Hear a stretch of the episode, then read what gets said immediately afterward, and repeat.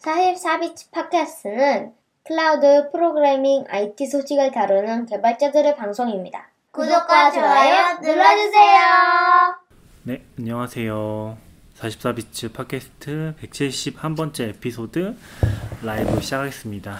네, 저는 어, 장비랑 방송이랑 맡고 있는 어, 낙교시라고 하는데 오늘은 장비가 안 돼서 시피님이 준비하셨습니다. 네, 저는 방송 편집하고 있는 CP고요. 사실 오늘 이제 저희가 리인벤트 행사장에 와 있는데 네. 원래는 좀 빠르게 해볼까 했는데 음, 장비가 항상 뭐가 하나씩 안 되는 것 같아요. 그래서 지금도 세팅하는 데만 한 시간 걸려서 좀 에너지가 많이 떨어진 상태고 생각날 때 바로 해야 되는데 제가 한국에서 쓰던 좋은 장비들이 있는데 어떻게 보면 여기용으로 좀 더 바로 바로 할 수 있는 네, 제 생각에는 다음부터 그냥 라이브를 포기해야 되지 않나? 어느 정도는 라이브를 하려다 보니까 더 복잡해지고 음, 더 힘들어진 면이 없잖아 있는 것 같아요. 그쵸. 원래는 그 노트북도 가져오려고 했는데 약간 노트북 두 개고 좀 무겁고 하니까 그냥 좀 간소하게 가려고 그거 빼고 왔었거든요. 그냥 노트북 없어도 되는 것 같아요. 노트북도 필요한 이유는 라이브 때문이잖아요. 그쵸. 그냥 라이브를 안 하면 사실 그 MixPre 녹음 장비 좋은 거랑 카메라 혹은 카메라 없으면 핸드폰 라이브 해야 수 있는데 그래도 라이브 해야 좀 더 재밌죠.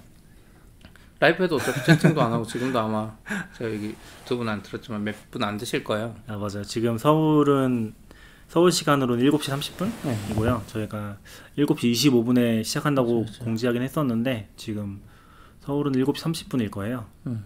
그래서 지금 어차피 많이는 없으셔서 두 분 정도 항상 와주시는 최승우님 들어오신 것 같고요. 아침 시간인데 그래서 거의 없는데 뭐 아무튼 네. 리인벤트 얘기 좀 해볼게요. 혹시 목소리 잘 안 들리면 알려주세요. 저희가 어떻게 될지 모르겠어요. 지금 다른 소리도 많이 들어갈 수도 가요. 아 그쵸. 지금 저희가 옆에 히어로가 계시긴 한데 주무시고 계시고요. AWS 히어로라고 AWS에서 커뮤니티 활동 많이 하시는 분들 별도 선정한 제도가 있잖아요. 아니요, 그 커뮤니티 활동이라기보다는 잘하는 분인가? 그러니까 컴, 히어로도 이제 종류가 있어요. machine learning 히어로 음, 혹은 뭐 serverless 히어로 네네. 그리고 이제 커뮤니티를 좀 많이 해서 리더 한 분들은 커뮤니티 히어로가 또 따로 있기는 해요. 정확히는 분야별로 좀 다르다. 음, 그래서 지금 커뮤니티 커뮤니티 모르겠고 그 히어로 분들은 약간 AWS에서 가는 걸 지원해 주시거든요. 그래서 여기가 지금 베네시안 호텔인데 저희가 히어로 분이 묵고 계신 호텔에 쳐들어와서 그쵸. 지금 녹음을 하고 있죠. 네. 네. 라이브를 하고 있습니다.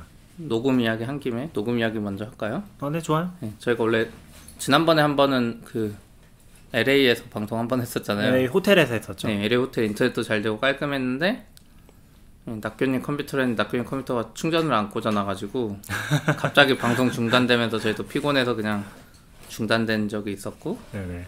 네, 거, 거기서 못다한 이야기는 또 다음 기회가 있지 않을까 싶고 뭐 좀 뒤에서 해도 되고요. 네, 오늘은 원래 그 AWS 행사장 지나가다 보니까 무슨 팟캐스트 부스가 있는 거예요. 음. 해가지고 거기 사람도 안 지키고 있고 뭐 여기 설명 봐도 뭐 별 이야기가 없어 그냥 그게 frequency 뭐였는데? Future 아, frequency Future Frequency라고 해가지고 컨테이너 같은 걸로 만들어 놓은 박스 같이 되어 있고 어 거기도 뭐 녹음을 하고 있긴 하더라고요 오늘은 근데 아마 CP가 말한 거는 그 스케줄상 나오는 거잖아요 네. 거기 별일 없다는 거죠 그러니까 Future Frequency라 해서 그냥 오늘만 쭉 잡혀있길래 뭐지 하고 봤는데 사실 음. 월요일부터 있었던 거고 뭔지를 정확히 모르겠어 이거 어떻게 신청 가능한지도 안 써 있고 음. 뭐 자기들만 한다는 건지 뭐 이런 이야기가 아예 없어서 근데 꼭 다른 사람도 할 수 있을 것처럼 해놓고 음. 지나가면서 이제 헤드셋 쓰고 들을 수 있거든요 그, 그 부스에서 한 얘기를 한국 한국 그 보이는 라디오처럼 유리로 되어 있고 해서 어. 거기서 뭐 녹, 라이브는 못해도 녹음도 안 돼도 조용하니까 괜찮겠거니 했는데 말이 안 통하는 건지 애들이 뭐안 된다고만 해가지고 그쵸 전 사실 합리적 의심은 있어요. 그냥 안 된다고 했으면 안 된다고 했을 텐데 저희한테 팟캐스트 가지고 있냐고 물어봤어. 그니까 그래서 제가 일부러 Spotify에 찾아서 보여줬는데 뭐 44BITS 뭐 막 말하더니 한국어를 보고 그런 건지 뭔지 모르겠지만 아, 스케줄 꽉 찰거 어차피 또 안 된다고 했어. 그럼 그냥 안 된다고 해야지 그니까 팟캐스트를 왜 가지고 있냐 이런 걸 물어봤을 때 약간 잘 모르. 그리고 어제 제가 지나갈 때는 지킨 사람이 없었거든요. 근데 다른 분이 지나갈 때는 지킨 사람이 있었다고 했는데 그래서 좀 아쉽기는 한데 이번에 좀 드는 생각은 그거였던 것 같아요. 팟캐스트 녹음을 이런 행사장 오면 앞으로도 저녁에 하면 안 되겠다. 그냥 행사장 안에서 하는 게 깔끔하겠다. 아, 그쵸. 제가 그 팟캐스트는 아닌데 다른 분들 방송 찍는 걸 봤잖아요. AWS 직원들이 음, AWS 직원들이 그냥 DSLR 카메라 놓고 그 DSLR 카메라에 마이크 선을 쭉 연결해서 그냥 손으로 들고 있는 마이크로 이렇게 하니까 XLR 마이크. 예. 그러니까 그런 마이크는 사실 옆에 주변 소음이 아무리 커도 잘 안 들어가잖아요. 일반 뉴스 앵커들도 마찬가지고 네. 살짝 들어갈 수는 있어도 감도를 높여서 가까이서 하면 그쵸. 그쵸. 그래서 차라리 저렇게 하는 게 더 좋지 않을까? 우리도 방에서 하려면은 지금도 막 저녁에 뭐 밥 먹는 약속 있고 막 이런 거 다 다 제외하고 나면 막상 저녁에 할 시간이 안 되더라고요. 애매하죠. 네. 그래서 좀 그런 생각들이 들었던 것 같아요. 새로 또 장비가 필요하겠군요. 아니요 장비는 저희 다 있죠 사실. 있긴 하죠. 네. 네, 저희 개인 장비도 있고 그 믹스프리는 사실 녹음이랑 마이크 그 선만 좀 얇은 게 있으면 되는 거고 음. 카메라도 저도 이미 FX3라고 해서 그 DSLR 카메라에 바로 XLR을 세 개나 꽂을 수 있으니까 지금도 약간 이게 지금 화면이 그 맥북에 있는 카메라거든요. 저 페이스타임 근데 지금 원래는 카메라 쓰려고 가져왔는데 음. 그것도 setup이 안 돼가지고 HDMI 선을 또 빼먹고 왔어. 그래서 그러니까. 그거는 지금 못 쓰고 있고요. 요거 지금 그냥 맥북으로 간이로 그리고 또 또 Insta360으로도 해보려고 음. 했어요. 근데 이건 또 펌웨어 업데이트가 안 돼 있어가지고 안돼 있는 건지 나중에 해준다는 건지 모르겠는데 그래서 못 쓴다고 하고 요걸로 그냥 임시로 하면서 CP님이 좀 고생을 했죠.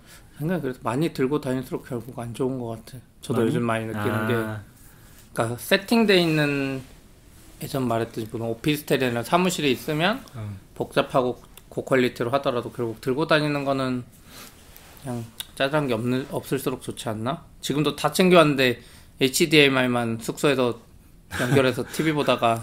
놓고 온 거잖아요. 저희가 키노트를 가서 안 보고서 다 거의 방에서 HDMI 연결해가지고 라이브로 봤던 것 같아요. 음. 그래서 HDMI 선을 빼놨더니 거기 놓고 왔죠. 그러면 이야기 나온 김에 호텔 이야기 적어주신 거 먼저 한번 해볼까요? 이거 뭐 뒤에서 하시죠, 이거는. 아 그래요? re:Invent 얘기부터 하고. 아 네네. re:Invent 그 내용 이야기 먼저 하자는 거죠? 네네네. 아 네. re:Invent 얘기를 좀 해보려고 하긴 하는데, 일단 뭐 개인적으로는, 어, 많이 듣지 않기도 했지만, 거의 좀 숙소에 많이 있었거든요. 근데 기본적으로 keynote는 그래도 아침에 이제 일어나서 라이브 시간에 다 보긴 했어요. keynote가 지금 8시만 붙어 있었죠, 다. 8시 반에 8시 반부터 아, 10시까지. 첫날 keynote는 저녁이었죠 월요일 저녁 음, 그래서 저희 숙소 와가지고 듣긴 했었잖아요. 맞아요 그래서 다 듣기, 그러니까 뭐 조금 앞부분 놓친 것도 있긴 한데 거의 다 듣긴 했거든요.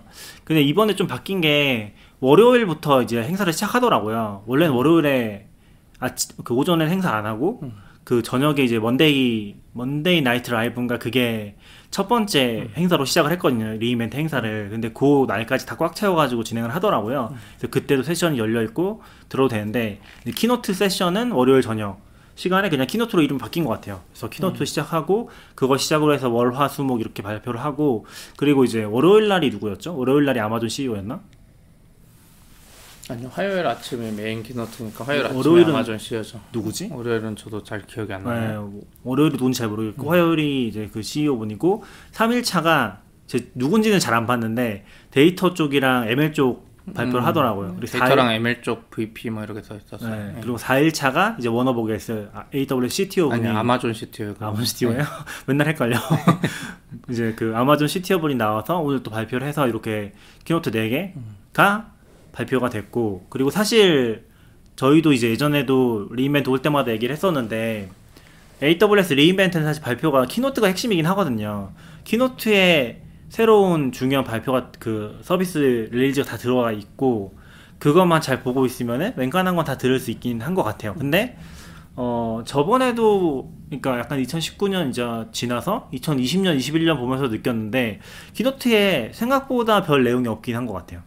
그냥 시간 대비 생각을 했을 때 원래는 막 그 둘째 날부터는 서비스 막 발표하니까 그게 저 기억이 나는 게 서비스 발표를 하면은 우리는 막 세션 얘기 잠깐 했었는데 서비스 발표하면은 그 새로운 서비스의 세션이 열리거든요. 그러니까 그 전까지는 비공개야.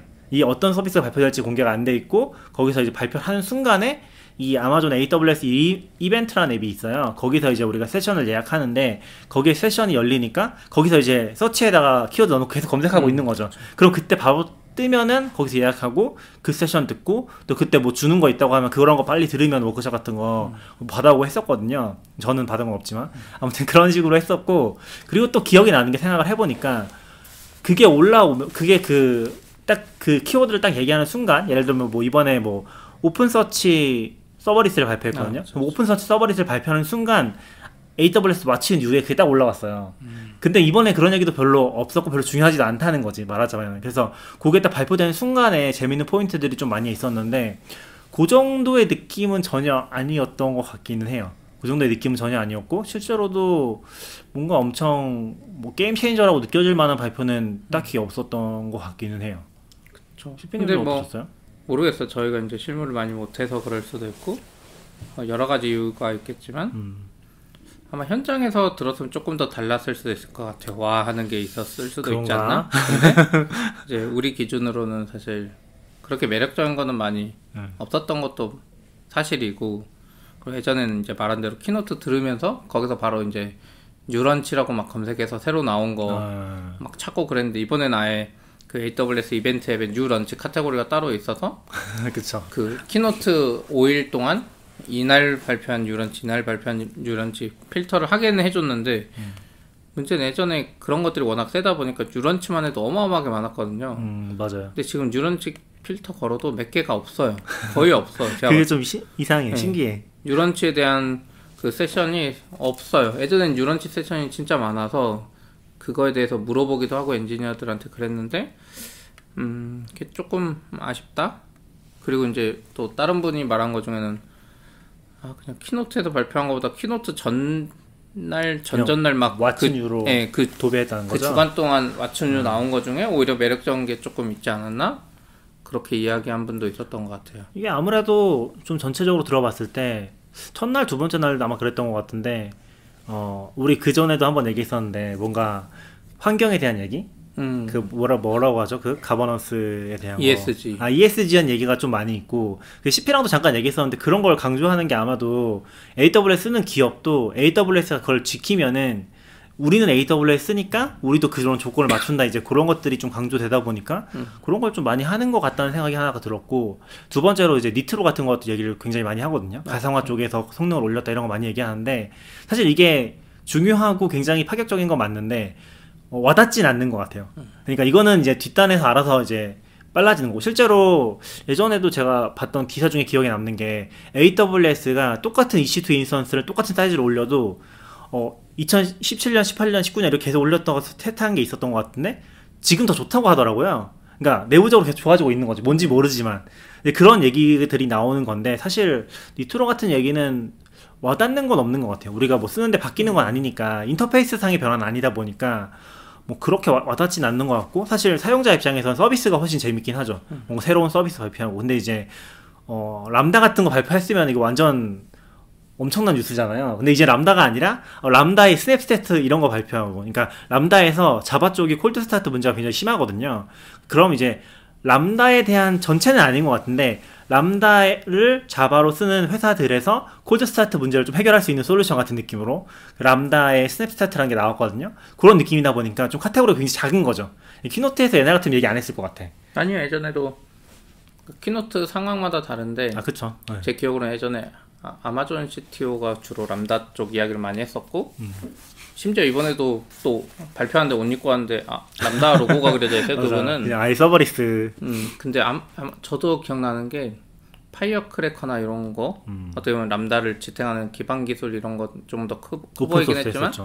람다의 뭐 VPC 적용이나 람다의 음. 뭐 작아 보이는 것들도 은근 keynote에도 많이 있었고 그 대신 그때는 람다가 초창기니까 이게 되면 좋겠는데 싶었는데 해주고 이런 게 많았고 어. 어, SnapStart도 사실 엄청 큰 건데 제가 봤을 하죠. 때 네. 그거에 대한 효용을 느끼는 사람들이 제한적이지. 어, 람다를 많이 쓰는 사람들이 쓰는 언어랑 맞으면 좋은데 그쵸. 자바 쓰는 사, 람다를 하는데 자바를 쓴다 이런 사람 거의 없다고 봤거든요 저는 왜냐면 람다랑 애초에 잘 맞는 언어가 아니고 람다는 사실 자바스크립트나 혹은 그나마 Go 이쪽이랑 맞지 Rails나 파이썬이랑도 사실 맞는지 모르겠거든요. 요즘처럼 음. 소프트 엔지니어들이 언어를 안 가리고 다양한 언어를 할 수 있는 상황에서 굳이 람다를 쓰는데 cold start가 느리고 뭐 그 메모리도 엄청 많이 가지고 뜨잖아요. 사실 이번에 SnapStart 해결했어도 메모리를 많이 가지고 뜨기 때문에 근본적으로는 자바랑 안 맞는다고 저는 생각하거든요. 근데 뭐 그런 관점에서 이제 자바를 회사의 주 언어로 가져가는 데서는 아마 와 하는 사람이 있었을 수도 있지 않을까? 실제로 엊그제 이제 넷플릭스의 다른 쪽 발표를 듣다 보니까 음. 어, 람, 넷플릭스의 엔지니어링의 대부분 75% 이상이 자바로 돼 있다고 하더라고요. 음. 그러니까 그런 데서는 이왕이면 이제 일부러 옮기거나 자바로, 할 때. 네, 예. 자바로 할 수 있고 또 아까 말한 ESG 관점에 그것도 전 드는 게 예전에는 이제 클라우드 초기에는 저희 같은 스타트업이나 뭐 미국의 이제 스타트업이라고 해도 좀 클 수는 있지만 그런 자유로운 회사들이 많이 썼다면 이제는 이제 전통적인 기업들 뭐 제조업이나 뭐 이런 데도 많이 들어가기 때문에 그런데 또 상장사의 확률이 높잖아요. 음. 그럼 상장사는 ESG 이런 걸 또 은근 법적으로 따지거나 혹은 그쵸. 투자자들 그러니까 일반 VC 같은 투자자 말고 음. 뭐 골드만삭스나 이런 진짜 주주들이 요구하는 경우도 있으니까 그쵸. 아마 그걸 더 강조하는 그런 것 같아요, 저도. 네. 추세이지 않을까 싶긴 했어요.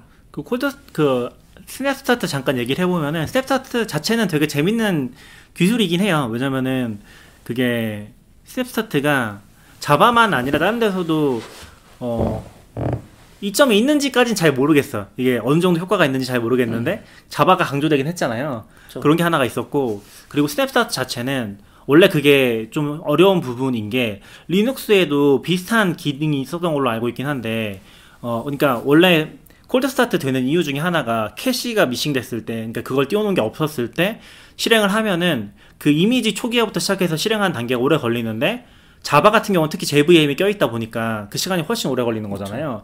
근데 문제는 이제 그거를 어, 줄일 수 있는 방법이 메모리에 올려놓은 상태에서 그걸 다시 살려서 돌리게 하는 식으로 하는 건데 그런 기술이 예전에도 리눅스에 보면 있었거든요. 컨테이너의 상태를 그대로 메모리 캡처 다 해놓고서 저장해 놓은 다음에 그걸 실행하 그걸 다시 띄우면은 그게 돌아가는 상태가 완전히 복구되는 거예요. 근데 이제 뭐 여러 가지 문제가 있을 수 있죠. 실제로 그런 기능도 되게 예전에 불안전했었고 그리고 여- 거기서도 약간 security 얘기를 하는 것 같긴 했어요. 잘 이해는 못했는데 뭐 이게 그대로 실행이 되면은 뭐 난수 초기화라든지 이런 것들에서 똑같은 상태가 구현되기 때문에 그쵸, 문제 뭐, 생길 수 있는 뭐. 거를 예를 들면 랜덤 같은 게 네. 같은 값이 나와버리거나 뭐 그런 문제가 있는 거죠. 네 그것 맞아요. 때문에 그래서 여기서도 발표한 게 자기들이 SnapStart 하긴 만들긴 했지만 네. 제대로 쓰기 위해서 JVM이나 뭐 OpenSSL이나 이런데 엄청난 기여를 많이 했다. 그러니까 어, 그러긴 아, 했어요. 이 SnapStart 하면서도 랜덤이나 뭐 이런 함수가 이렇게 잘 동작하도록 그 메모리를 떠놨는데도 불구하고 음. 그쵸. 잘 동작하도록 코드 단에 기여를 많이 했다 이런 이야기를 하긴 했던 것 맞아요. 그래서 아마도 특정 버전 이상을 써야 될 것 같긴 해요. 그런 제약이 음. 좀 있을 것 같고 아마 환경에 대한 제, AMI 그 AMI 모르겠는데 아무튼 환경에 대한 제약도 좀 있을 것 같고 그걸 맞춰 주면은 그렇게 돌리는 게 되지 않을까? 그런 생각이 그쵸. 들긴 하더라고요. 그래서 그 SnapStart가 그냥 켜지는 게 아니라 수동으로 아마 켜야 되는 것 같고 음.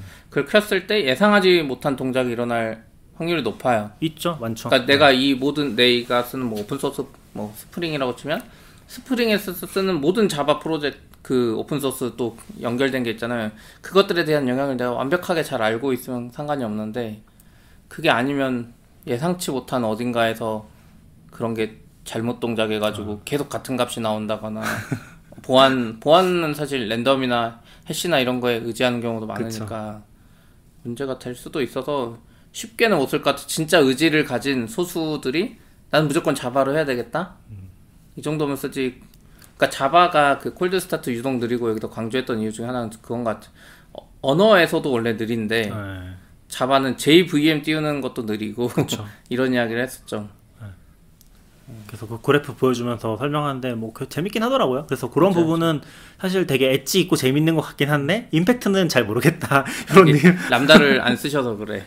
Lambda도 안 쓰진 않아요. 되게 좋아하는데 아니에요. 근데 저는 사실 그런 생각은 있어요. 사실 저는 아 약간 그런 거 있거든요. AWS architect 분들이 그린 아키텍처를 보면은 되게 조금 혹하는 게 있어요. 음. 되게 잘 그리고 되게 람다 가지고 뭐든지 다 할 수 있을 것 같고 그 람다 이번에도 뭐 Lambda visualizing 해서 뭐 GUI에서 setup할 수 있고 그런 거 나왔거든요. 이따 잠깐 얘기를 할 텐데 그런 것도 보면은 아 되게 뭔가 많은 걸 할 수 있고 또 그 그거 발표 오늘 발표하면서 사례 발표 중에 자기네가 뭐 리뷰를 하는 업체인 것 같아요. 뭐였지 무슨 파일럿인가 그랬는데 아무튼 그 업체에서 자기네가 람다로 구축한 거 사- 이제 이미지를 막 보여주거든요. 그리고 SQS에 쌓고 람다 가져가고 그것도 어떻게 처리하고 그리고 파이프라인 연결해서 하는 식으로 막 문제를 푸는데 그게 되게 혹하는 게 있잖아요. 근데 실제로 해보면 너무 관리 요소가 많고 저라면 그렇게 안 할 것 같긴 하거든요.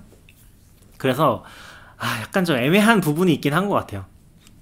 뭐 제약 요소들이 좀 있으니까 그래서 또 쭉 이야기하자면 사실 저희가 이야기하는 걸 저희도 이제 한번 보곤 했지만 정리를 따로 안 해서 아, 그쵸. 저희가 뭐 그거 세션 들어가서 네. 들었고 온건 없어요. 아, 그것도 있고 이제 keynote 들을 때마다 다 쓴 게 아니라 아. 이번에 이거 하면서도 저희가 참고 많이 한 게 지금 메가존에서 운영하는 블로그가 있거든요. 음, 그래서 그 메가존닷컴의 slash 블로그 가면 keynote부터 해서 그분들이 또 세션에 들어간 세션 정리를 진짜 많이 잘 해놓으셨더라고요.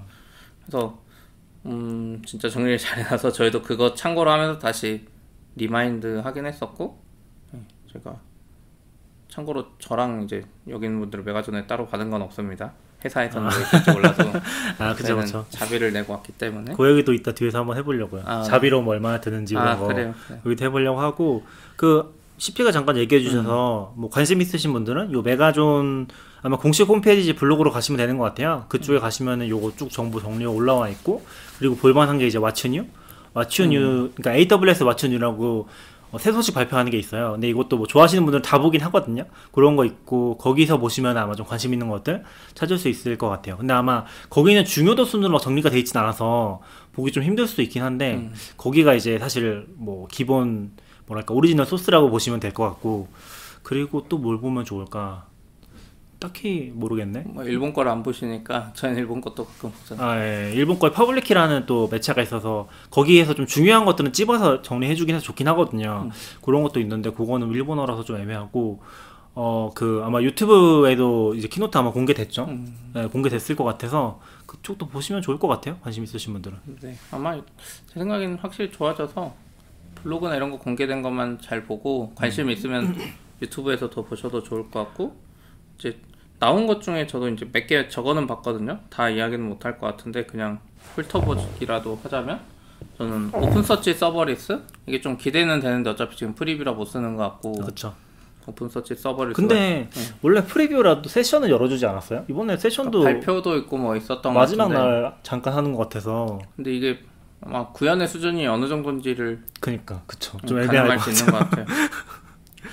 네, 그리고 아파치 스파크용 뭐 아마존 아테나를 제공한다고 하는데 아, 그 전에 오픈 서치 서버리스에 관심 있는 이유는 오픈 서치가 모르시는 분도 있을 것 같아서 일라스틱 서치의 음, 아마존 버전이라고 생각하시면 돼요. 그래서 특정 지점에서 이제 포크 떠서 나가버렸죠. 네 맞아. 그때 좀 이슈가 있어서 우리 한번 얘기했었죠 그 얘기. 네, 몇 번 했어요, 저희 네. 팟캐스트에서.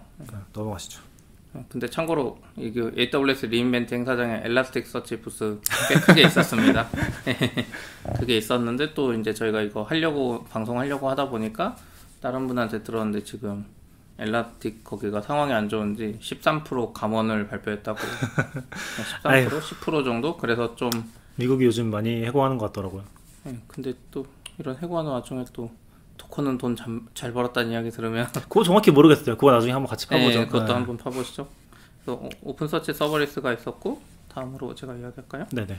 Amazon Athena에서 이제 아파, Apache Spark용 Amazon Athena를 제공한다고 하는데 제가 Apache Spark에 대해서 정확히 몰라가지고 이게 정- 말을 해드릴 수는 없는데 사실 저는 BigQuery에 대항하는 뭔가가 있었으면 좋겠다고 계속 생각은 하는데 그런 노력의 일환일 것 같은데 Athena랑 붙어서 하는 건 크게 기, 기대는 안 돼요. 그러니까 사실 아마존에서는 된다고 생각하는 걸 수도 있어. 아. 이미 우리는 BigQuery에 준하는 걸 가지고 있다고 생각하는 걸 수도 있는데 그거를 좀 얘기를 들어보면은 지금 아마존에서 발표한 그러니까 AWS 발표한 대부분의 내용이 그 Redshift랑 Athena랑 S3랑 이렇게 연결돼 있는 것 같아요. 그래서 그쪽을 계속 개선하고 있는데 사실 저는 사실 데이터 쪽은 아니라서 많이 안 써보긴 했는데 CP나 이런 경험을 들어보면은 한계가 좀 명확하게 있다는 느낌이긴 했었거든요. 그래서 약간 기대를 안 하시는 것 같기는 해요. 아무튼 네. 뭔가 Spark랑 잘 붙으면 어떻게 BigQuery 넣더라도 여기서 갱, 갱신을 하고 넘어갈 수는 있는데 데이터랑 ML 쪽이 특히 구글이 별로 막 하는 거 없는데도 그 기술적인 역량으로 그쪽을 이제 파는 분들한테 좀 많이 그러니까 데이터랑 machine learning 전문가들은 GCP를 생태계를 벗어나기가 쉽지 않아서 네, 오히려 맞아요. 반대라는 생각이 들어요. 원래 우리는 아마존에 있던 걸 여기로 다른 데로 옮기려면 뭐 DynamoDB나 RDS나 뭐 엮인 게 많은데 그쵸. 반대로 데이터 데이터랑 머신러닝은 반대로 BigQuery BigQuery가 핵심인 것 같아요. BigQuery랑 그 Dataflow라고 부르는 것 때문에 또 반대로 넘어가기가 어렵고 네. 회사 입장에서는 아마존이랑 GCP 왔다 갔다 하면서 이 트래픽 비용이 너무 그쵸 낭, 트래픽이나 낭비되는 것 같고 트래픽이나 데이터 넘기는 거나 그런 거 구축하는 것도 사실 그쵸. 별로 깔끔하지가 않죠. 그 음. 네트워크가 연결되어 있는 게 아니다 보니까 뭔가 항상 찝찝하고 잘 쓰고 있는 건가 의심이 들고 근데 뭐 잘 연결은 되는데 저는 이제 회사 관점에선 비용 문제 때문에 계속 결국 안 좋은 결정을 해야 되는 경우도 다른 회사도 많을 것 같아요. 그쵸. 어쩔 수 없이 AWS에 있다거나 뭐 데이터랑 머신러닝이 더 중요하면 어쩔 수 없이 다른 어플리케이션 GCP로 가는 결정을 하거나 음. 근데 저는 그래도 둘 중에 누구 한 명이 데이터 트래픽을 풀어주면 클라우드 플레이어가 그렇게 하잖아요. 트래픽 비용 안 받겠다고. 아니면 좀 다른 얘기긴 한데 CP의 이제 미래의 모습 그 얘기했던 음. 거는 발표했던 것 같긴 한데 GCP의 그 BigQuery를 AWS에 자체 설치할 수 있도록 해주는 거. 아 그렇죠. 그 발표는 꽤 전에 했는데 지금 어느 정도 단계인지는 모르겠는데 네. GCP가 만든 기능이긴 하죠. 근데 그게 막상 나와도 좋을 것 같긴 한데 알고 보면 너무 비싸도 못 쓸 수도 있지 않을까? 음. 너무 비싼 거죠. 그거를 구현하기 위해서. 근데 저도 Spark를 잘 알지는 못하는데 약간 분산 처리, 대, 그러니까 대용량 데이터를 분산 처리하기 위한 약간 비동기 워커 같은 음, 느낌을 이해를. 하고 있고 그리고 얘네가 해준다는 거는 이제 요거를 그 Jupyter Notebook 같은 걸로 음. 바로 이제 그 그러니까 데이터만 있으면 데이터가 어 아마 아테나 쪽이니까 S3에서 데이터를 넣어놓고 아테나 탭을 만들고 나면은 Spark로 바로 갖다가 쓸 수 있다 이런 얘기인 것 같아요. 또 나중에 데이터 쪽 잘 아는 분들 있으면 여쭤보고 싶고 어. 또 아마존 DocumentDB Elastic Cluster라고 했는데 이건 정확히 모르겠어요. 그냥 원래 안 뭐, 됐나? DocumentDB가 사실 MongoDB 호환이고 맞아요. 이제 Elastic 컨스 Cluster라는 건 이게 자유롭게 늘렸다 줄였다 하는 것 같은데 음, MongoDB 원래 이게 쉽지 않나? 생- Elastic이나 MongoDB는 좀 쉽다고 생각했는데 그게 아니었나 봐요. 쉽진 않을 수도 있어요. Elastic이나 MongoDB가 어차피 레- replica랑 shard가 이- 개념이 있어가지고 막 그걸 막 줄이면은 막 문제 생기고 그러잖아요. 어느 순간 뭐 장애 나서 그 못 살린다고 하기도 하고 그래서 그런 것들을 이제 S 그 아, AWS 잘하는 게 복제 같은 거 잘하니까 EBS 단이나 그런 아랫단에서 그래서 그런 것들을 좀 유연하게 쓸 수 있게 만든 게 아닌가 그럴 것 같아요. 싶기도 한 것 같아요.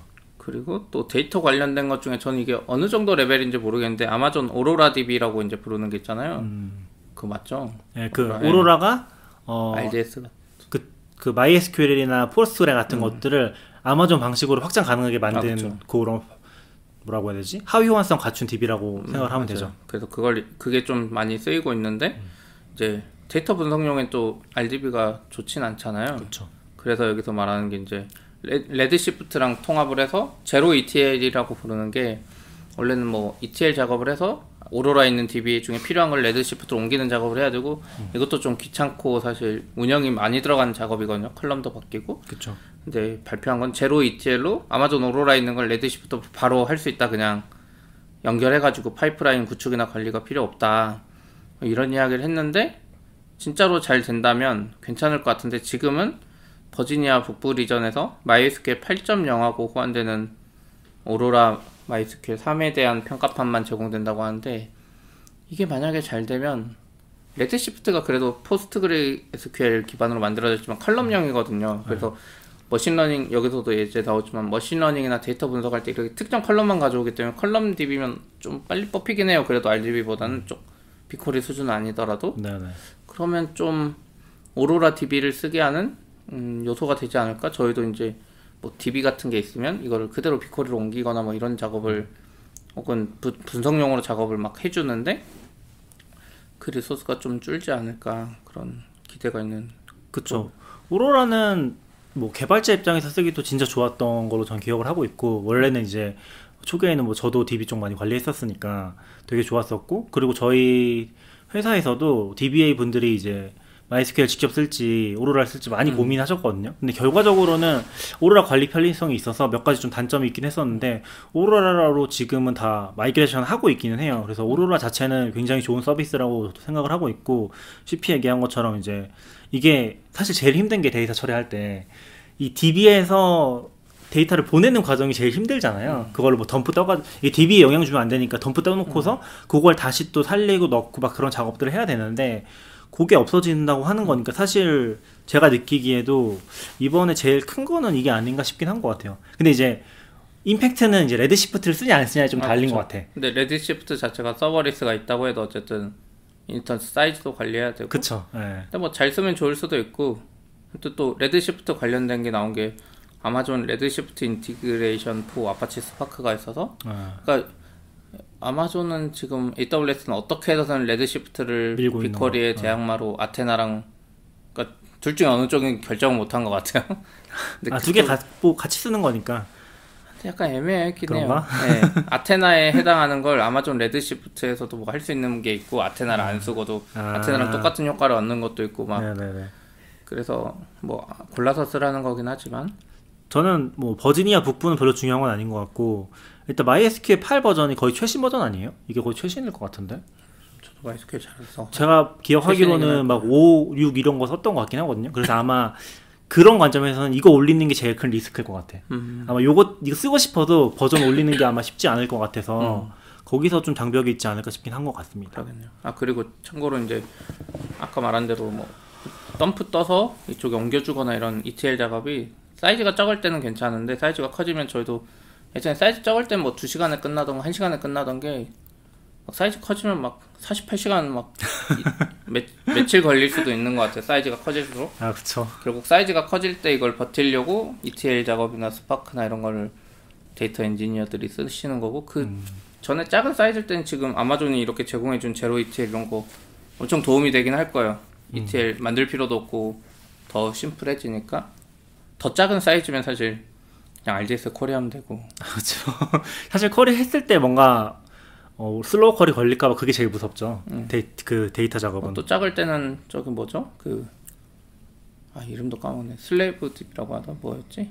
아마존은 다른 이름이었는데 레플리카? 네, replica DB 같은 거 따서 거기서만 또 해도 아 read replica? 네, read replica 그러니까 약간 서비스의 사이즈나 이런 거마다 다 요구사항이 다른 것 같아요 그쵸. 그렇습니다 그리고 마지막으로 이제 ML 잘 모르지만 전 ML에 특화된 instance 타입이라고 해서 INF2 근데 이게 inference 음, 그러니까 실제로 머신러닝은 이제 기본적으로는 학습할 때 쓰는 CPU가 있고 이제 inference라고 해서 실제 데이터를 넣고 그걸 받아서 바로 반환해주는 이런 거 할 때 쓰는 instance가 있는데 이번에 inference 2, INF2를 발표했는데 저는 우선 INF1이 있는지도 몰랐어요. 근데 Inferentia인가 예전에 뭐 발표했던 것 같긴 해요. 네. 근데 이번에 2가 나왔다고 하고 머신러닝 하는 분들 들어보니까 이게 이거에 맞게 개발을 바꾸거나 뭐 해야 되는 것 같더라고 아니면 특정 작업에만 유리하거나 아 그쵸. 그런 게 어렵죠. 아키텍처 달라지니까. 그래서 음, 그런 특화된 기능에 쓸, 쓸 수는 있겠지만 범용적으로는 잘 될지는 모르겠어요. 음, 네. 호텔이 너무 건조해가지고 아, 네. 여기 가습기를 받아놨어야 되는 것 같은데. 뭐 아무튼 일단 뭐 그거 외에도 다 하신 거죠, 10개 네, 중요한 네, 거. 저는 그거 외에도 좀 발표했던 거 중요한 거 짚어보면은 이게 사실 저도 잘 이해를 못했는데 이거 키노트에서 했던지 모르겠네. 아니면 What's New에 올라왔던 건가? 그 RDS에 blue-green deployment라는 게 아 나온다고 했어요. 근데 뭔지 잘 모르겠어. 그 keynote가 아니었던 것 같은데 오히려 아, 아닐 수 있어. 예. 그런 게 나온다고 해서 그게 아마 좀 원래는 DB가 동시에 띄고 이런 게 불가능하잖아요. 근데 그거 이제 아마 순간적으로 동기화한다든지 그런 식으로 해서 바꿔치기 할 수 있도록 해주는 것 같긴 한데 요거는 한번 좀 파보고서 재밌으면 다음에 또 얘기해봐도 좋을 것 맞아요. 같아요. 그리고 어, OpenSearch Serverless는 아까 얘기했던 것 같고 그다음에 저 저희는 저는 잘 모르겠는데 SimSpace Weaver라고 이것도 엄청 설명하더라고요. 아마 아 설명 어젠가 그저께인가 설명했던 것 같은데 이게 뭐 3D 시뮬레이션 뭐 그런 거 해보는 것 같아요. 근데 그런 것들이 뭐 저희 쪽은 아니긴 하니까 잘 모르겠는데 그런 거를 이제 클라우드 상에서 할 수 있는 그런 거. 그러니까 뭐라고 해야 되지? 도시 도시 시뮬레이션이라고 해야 되나? 그런 거 교통 정보 그런 거라든지 지도랑 연결해서 한다든지 그런 것들 하는 것 같더라고요. 그런 게 있어서 그런 것들도 되게 중요하게 발표하긴 하더라고요. 사실 좀 분야가 달라서. 그러니까 이번에 좀 느낀 게 확실히 느낀 게 컴퓨팅 이런 부분들은 이미 중요한 것들을 많이 발표를 해서 배- 컴퓨팅이랑 DB가 이미 필요한 거다 갖춰지긴 했거든요. 웬간한 것들은 일라스틱이랑 몽고까지 나왔으니까 그, 어, 일라스틱이랑 DocumentDB가 MongoDB죠. 네. 그렇게 나왔으니까 베이스는 갖춰진 것 같은데 지금 진짜 중요하게 생각하는 건 제가 느끼기엔 약간 데이터랑 머신러닝 쪽 이런 쪽인 것 같긴 했었어요. 힘을 좀 주는 부분이 그, 그리고 이번에 발표할 때는 주로 keynote도 그렇고 security 쪽이 좀 많긴 했죠. 아, 그런 것도 몇 개 있었죠. security 관련된 거 정말 많아요. 저희가 이제 잘 몰라서 그럴 수 있지만 대부분의 발표에 security가 좀 많았고 실제로 엑스포 부스에서도 security 관련된 쪽이 많았어요. 예, 예전에 전통적인 security에서 이제 cloud security로 지금 넘어오는 느낌? 오히려 어플리케이션이나 이런 거는 클라우드스럽게 많이 바뀌었는데 security 쪽도 그런 걸로 좀 넘어오지 않나? 그런 생각이 좀 들었던 것 같아요. 아, 죄송합니다. 좀 부담스럽긴 하지만 채팅이 잘 안 보여가지고 아, 네네네. 아무튼 그런 게 있었고 그리고 이것도 어제 발표한 것 같은데 이것도 Redshift 관련인 것 같아요. 근데 아마존 Redshift auto-copy from S3라고 S3에 있는 파일에서 바로 Redshift에 올리는 거 요건 이제 Athena까지 연결되는 그런 컨셉으로 쓸 수 있는 것 같아요. 그래서 그런 게 하나가 또 있었고요.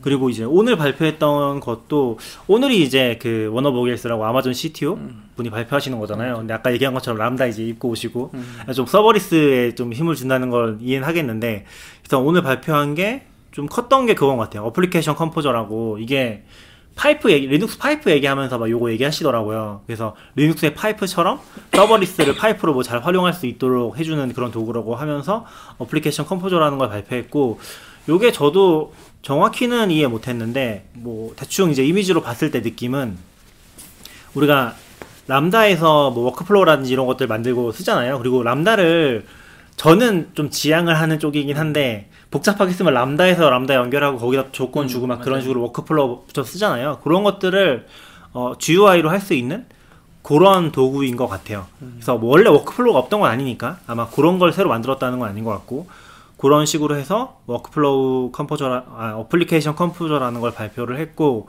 요것도 한번 써봐야지 알 수 있을 것 같아요. 이거 preview는 아니니까 아마 정식 발표한 것 같아요. 바로 쓸 수 있을 것 같고 그리고 또 하나 발표한 게 요건 사실 기- 저는 크게 기대는 안 되는데 사실 아- AWS 아시긴 하는데 코드 붙은 것들이 그렇게 많이 쓰이진 않잖아요. 저 CodeBuild나 뭐 네.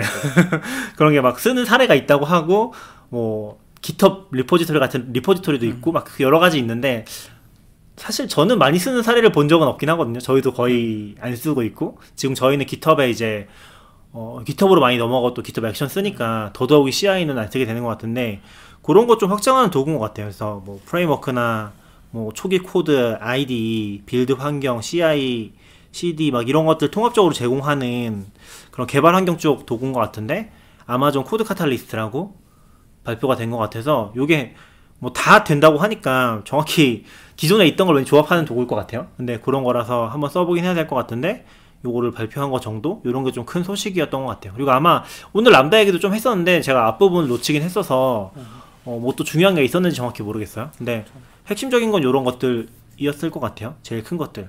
엄청난 건 없었던 것 같아요. 엄청난 거 있으면 원래 이제 여기. 오신 분들 단톡방도 있고 하니까 거기에 막 캡처해가지고 올리고 아, 그러는데 맞아요. 그런 게 생각보다 없었다. 그리고 사실 그것도 있었어요. 생각해 보면은 예전에는 진짜 막 재밌어 보이는 서비스 있으면은 콘솔도 바로 열리잖아요. 아까 또 깜빡했는데 그 What's New에도 올라오고 AWS 콘솔도 바로 열리거든요. 그럼 거기서 바로 해볼 수 있었어. 그런 게 있었어요. 그러니까 콘솔 바로 안 열리는 것도 많았는데 아, 그쵸, 그쵸. 만약 이번에 OpenSearch 뭐라고 하면 그 워크숍 세션에 가면 바로 해볼 수 그 있죠. 배- 우리 그거 열린 콘솔 계정을 줬죠. 아 맞아 맞아. 한국에 네. 가면 막 6개월에도 쓸 수 있는데 여기서는 워크숍 하면서 그걸 미리 경험해 볼 수 있게 하고 그런 게 있어가지고 진짜 도움이 많이 됐거든요, 사실. 그래서 new launch 계속 그 네, 했어. 맞아요.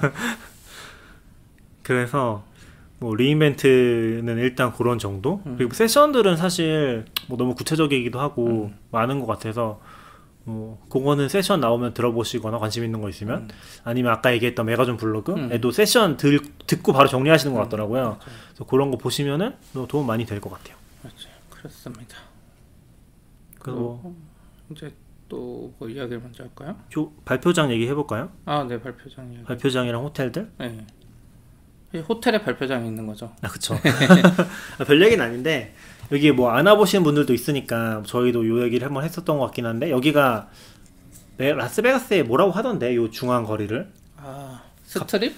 스트립이 스트립일까요? 메인스트립이라고 하는 베가스. 건가? 뭐 그런 용어였는데. 네. 예. 그래서 뭐 그렇게 얘기를 하는데 거기 있는 빌, 그 호텔들에서 주로 진행이 되거든요. 그래서 제일 이제 중심이 되는 게 전 베네시안인 것 같긴 해요. 아 그쵸. 베네시아는 호텔에서 접수하고 거기에 이제 홀이 있어서 거기서 keynote 하고 그리고 이제 거기 엑스포도 있고 중간에 들어가는 길목에 이제 지금은 여러 가지 틀어주는데 지금 축구 틀어놨더라고요. 월드컵 시즌이잖아요. 그래서 베네시안이 좀 중심이 되는 것 같은데 저희가 지금 뭐 행사장은 아닌데 묵고 있는 호텔은 이제 홀리데이인이라는 호텔이거든요. 홀리데이인 데저트 리조트인가? 음, 맞아요. 그런 호텔인데 어 여기 지금 main에 있는 호텔들은 그냥 진짜 호텔이에요. 호텔인데 좀 기본적으로 방 크기가 넓은 것 같은데 지금 제가 알기로 여기 베네시안 호텔 하루에 100만 원인 걸로 알고 있거든요. 요 시즌에 아, 요 시즌이고 목요일에가 100만 원이 제일 비쌌던 것 같아요. 그래서 사실 자비로 오면 진짜 비싼 호텔이고 근데 별로 안 좋아. 시피님들서 얘기, 얘기 하는데 지금 여기 되게 건조하고 좀 되게 답답해요. 이 복도도 창문 하나 없고 답답하고 막 건물들이 다 연결돼 있어가지고 건물들 사이로만 다니니까 조금 힘든 부분이 있긴 한 것 같아요. 근데 아무튼 여기 되게 비싼데 저희는 이제 홀리데이인이라고 여기는 이제 시피님 예약하셨는데 한 2, 30 정도 그쵸. 1박에 했던 거 되게 싸고 근데 중요한 거는 더 훨씬 넓어요. 이게 리조트 호텔이라서 그런지 방이 두 개 있고 거실도 엄청 크고 해서 막 모여서 사람들 모이기도 좋고 또 저희도 이제 잘 때도 되게 편하게 자고 저희는 이제 그런데 묵고 있어요. 저희 전에 왔을 때 거기서 묵고 계신 분들이 재밌었던 것 같아서 좋았던 것 같아서 이번에 거기로 잡았는데 어, 호텔 자체는 만족스러운 것 같아요. 그래서 거기서 저희는 왔다 갔다 하고 있는 상태고 그리고 이제 거기서 오다 보면 새로 생긴 건물이 있더라고요. 그렇죠. 이번에 이제 저도 처음 알았는데 시저스 포럼이라고 원래 시저스 팰리스 호텔인 줄 알았어요 저는 시저스 네. 팰리스 호텔이 그것도 뒤에 있는 네. 거 아니에요? 네. 그거랑 따로 이제 홀리데이인하고 저희 호텔 숙소 바로 앞에 음. 그리고 베가스 그러니까 지금 베네시안 이쪽 행사장 그 사이에 네. 엄청 크게 넓게 단층 한 3층 건물이 생겼는데 전 처음에 주차장인 줄 알았는데 보니까 시저스 포럼이라고 엑스포 전용 건물 같은 걸 만들어 놨고 네. 진짜 깔끔하고 잘 돼 있더라고요. 야외도 있고 그래서 행사가 진짜 잘 되니까 이 호텔 행사장 이렇게 많은데도 추가로 더 만들어서 좀 좋았던 것 같아요. 그래서 2019년에 그게 없었던 거잖아요. 그쵸. 19년 그래서 없었죠. 저희도 처음에 왔을 때 그 베네시안 걸어가는 게 그 홀리데이 인에서 좀 바깥쪽으로 돌아가면은 또 호- 홀리데이 인 안쪽에서도 좀 커가지고 한 저희가 끝쪽 방이라서 한 5분 10분 걸어 나와야 돼요. 근데 거기서 또 한 15분 걸어가야 되거든요. 베네시안까지 그 리셉션까지. 근데 요 시저스 포럼은 진짜 홀리데이 바로 앞에 있어요. 그쵸. 그래서 그, 건널목 하나 건너면 바로 있어서 그리고 또 베네시안 행사장이랑 다리로 연결돼 있죠. 바로 네, 직통으로 내부에서, 연결돼 네, 있죠. 직통으로. 네, 그래서 되게 좋더라고요. 그래서 이런 것 좀 알고 있으시면은 어도 재밌지 않을까 싶고 그러니까 홀리데이 호텔이 좋은 이유 중에 하나는 우선 아까 말한 대로 요리를 해 먹을 수 있고 아, 세탁, 맞아, 맞아. 세탁기, 건조기가 있고 오븐도 있고 전자레인지 있고 수, 수저 젓가락 이런 거 그릇 다 있고 식기세척기도 있어요. 네. 저도 깜짝 놀란 게 좀 요리에 진심인 것 같아서 네. 여기서 웬간한 요리 다 해 먹을 수 있을 정도로 식기가 잘 돼 있더라고요. 맞아요. 그래서 좀 와서 한국에 와서 뭐 힘든 분들은 괜찮지 않나? 지금 아시겠지만 대부분 이런 호텔 오면 전기 포트가 없거든요. 그래서 음. 라면 가져오신 분들 라면 못 먹고 막 그래서 뜨거운 물 얻으러 막 스타벅스 가시고 그랬는데 아 그래요? 거, 기는 전기 포트는 없지만 저희 뭐 홀리데이는 이제 가스, 가스레인지 끓이면 돼. 가스레인지가 아니라 그 highlighter인가요? Highlighter, 인덕션. Highlighter. 인덕션 아니고 highlighter인 것 같고 주전자가 있었고 그리고 이제 이제 저희 냄비에도 끓여 먹었었고 그쵸. 괜찮은 것 같아요. 라면도 많이 끓여 먹었어요. 아 그리고 이제 이번에 대부분 분들이 오신 숙소가 또 새로 지어진 빨간색 콘래드? 있는 콘래드, 힐튼, 뭐 네, 음. 크록포드 네 개인가 있어요. 거기 건물은 하나인데 브랜드를 나눠 가졌는데 그쵸 그게 건물을 보면은 건물 위에 다 써 있어. 네. 그쵸. 힐튼 맞아, 맞아. 뭐뭐 뭐 해가지고 좀 정, 브랜드 정체성은 없어 보이지만 신축이고 내부는 저희도 못 들어가봤는데 저는 1층만 가봤거든요. 네. 1층만 봤을 때는 좀 더 공기도 깨끗하고 좋았어요. 다만 이제 좀 멀리 떨어져 있어서 음. 행사장 올 때도 우버 타야 될 것 같은 느낌? 돈 네, 없으면 이제 걸어오면 되지만 홀리데이인보다는 접근성이 훨씬 안 좋죠. 음. 음, 그런 숙소도 새로 생겼더라고요. 그리고 저도 잘 기억 안 나는데 윈이랑 앙코르 앙코르, 예. 거기 또 쌍둥이 빌딩 같은 그쵸, 거잖아요. 거기도 행사장이죠. 거기도 행사장이 있죠. 네, 그래서 좀 멀리 퍼져 있, 거기는 조금 떨어져 있고 그리고 또 만달레나 베이 여기는 호텔인지 정확히 모르겠네요.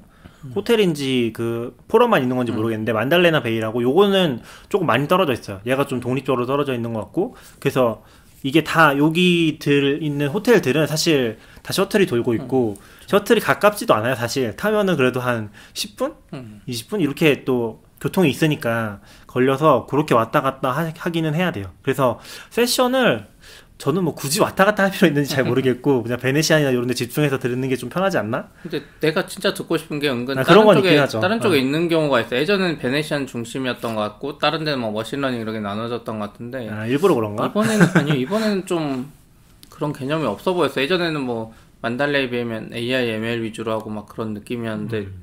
저도 이번에 잘 안 들어서 모르겠지만 그리고 예, 그런 게 좀 있었죠. 그 예전에도 제가 2019년에 와서 달리기 했었다고 그런 얘기 한참 했었는데 이번에 그 계속 하더라고요. 계속해서 이번에도 이번에는 원래 제가 왔을 때는 4K랑 그러니까 4kg랑 8kg 골라서 할수 있었는데 이번에 그냥 5K로 5kg로 다 통합을 했더라고요. 그래서 만달리나 베이 쪽 아래에 있는 무슨 아레나 농구 경기 하는 그런 데 통해 가서 가지고 외부로 쭉 뛰고 오는 건데 그렇게 해서 이번에도 한번 뛰고 왔었고 몇 그래서 시에, 몇 시에 가셨는데요? 5시 반에 일어났죠. 그 5시 반에 일어나가지고, 가니까 6시 반이고, 뛰고 오니까 한 7시 반? 그리고 너무 배고파가지고, 아, 또 재밌었던 게, 갈 때는 우버 타고 왔거든요? 음. 우버 타고 가니까 한 10달러 나왔던 것 같아요. 근데 제가, 거기 사람들 다 몰려 있잖아요. 다 이제 끝나고 집에 갈 거 아니에요. 집이라기 호텔이나 어디 갈 거 아니에요. 근데 그때 호- 우버를 잡으려고 보니까 30달러 나오더라고요. 탄력 요금제가, 어, 이렇게까지 장난 아니구나. 한국의 예전에 따블 따따블을 다시 경험하게 되는 그니까 아, 3배 올라 있더라고요. 아, 그래서 그냥 그 베네시아 가는 호텔이 있어가지고 베네시아 가서 조식까지 먹고 그리고 이제 호텔 와서 좀 쉬었거든요. 좀 쉰 게 아니라 많이 쉬었죠. 다리가 너무 아파가지고 좀 많이 쉬었고 지금은 좀 괜찮은데. 그 랭킹도 나온다면서 저희 숙소에 있는 다른 분이 음, 다른 사람의 랭킹을 확인할 수 있더라고 요 얼마나 달렸나. 아 맞아요. 그 번호표 찍으면은 그게 예전에도 얘기했었는데 그 달리기 하시는 분들은 혼자 하는 것도 재밌긴 한데 그런 대회 같은 거 조그맣게 있으면 아마추어 대회들 많이 있으니까 나가보면 재밌어요. 왜냐면 그 요 번호판 주잖아요. 이걸 뭐라고 하는지 아세요 혹시? 몰라요? 이걸 배번호판이라고 하더라고요. 음. 이 배에다 이렇게 붙여서 배번호판이라고 하나 봐요. 근데 요즘에는 배번호판 뒤에 그 칩이 다 들어가 있어요. 음. 그래서 그거 가지고서 start line 통과할 때, 그 end line 통과할 때 찍어서 아. 걔네 기록을 재거든요. 그 아니면은 이제 그 칩을 따로 줘서 신발 같은 데 붙이라고 네. 해요. 그런 거 가지고서 하니까 내가 뭐 나이키에서 지지 않아도 다 체크해주고 순위도 다 나와요. 그래서 그런 것 때문에도 조금의 재미가 있는 것 같아요. 근데 막 가서 뭐 행사를 하거나 재밌는 거나 그런 건 딱히 없었는데 가면 이제 커피랑 음료 같은 거, 커피랑 이제 간식 같은 거 좀 돼 있고, 그거 뭐 거기서 좀 분위기 띄우는 사람 있고, 이제 잠깐 준비 운동 하다가 뛰러 가거든요. 아무튼 그런 것 때문에 순위도 잘 나오는데 저는 어 남자 순위만 나오는 것 같았어요. 아 그래요? 그 성별? 성별 순으로만 나오는 것 같았어요. 아. 그래서 이게 서- 전체 순위는 안 나오고 799명인가 참가한 것 같은데 저는 400등 딱 중간. 음. 원래는 좀 빨리 뛰고 싶었는데 중간에 힘들어가지고 좀 5km니까 할 수 있겠다 했었는데 어, 안 되겠더라고요. 요즘엔 남자 여자 구분하면 안 되는 거 아니에요? 아 그게 기록을 그냥 따로 하는 것 같았어요. 아, 그 약간 그 어차피 기록할 땐 다 따로 하니까 그런 느낌으로 여자 건 따로 안 보여주더라고요. 음. 그래서 성별 순위만 나왔던 것 같고 뭐 그런 식으로 해서 그리고 저는 괜찮다고 생각하는 게 이게 아마 정확히 제가 안- 안 봤는데 뭐 캔서 어쩌고 저쩌고에 기부한다고 써 있었거든요. 음. 그래서 기부 행사기도 하고 얘는 리인벤트랑 별도로 45달러니까 거의 5만 원 내고 달려야 되는 거예요. 맞아요. 근데 또 와서 그냥 걷는 사람도 많아요. 조깅하는 거 생각하고 좀 뛰다가 아, 힘들면 그냥 걸어.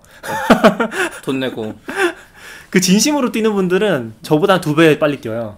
밴도 진심으로 뛴 편이잖아요. 아, 전 진심으로 뛰는데 그러니까 달리기 진심인 사람들 아, 그 진짜 막 대회 나가고 하는 분들은 거의 뭐 부, 키로당 3분 페이스로 뛸걸요? 음. 저는 키로당 한 6분 정도 나오는데 어, 그래서 진짜 저희 한 절반 가고 있으면 거의 끝까지 가고 있어 중간에 이게 반환점이 있거든요 그럼 중간 갔는데 벌써 돌아오고 있어 음.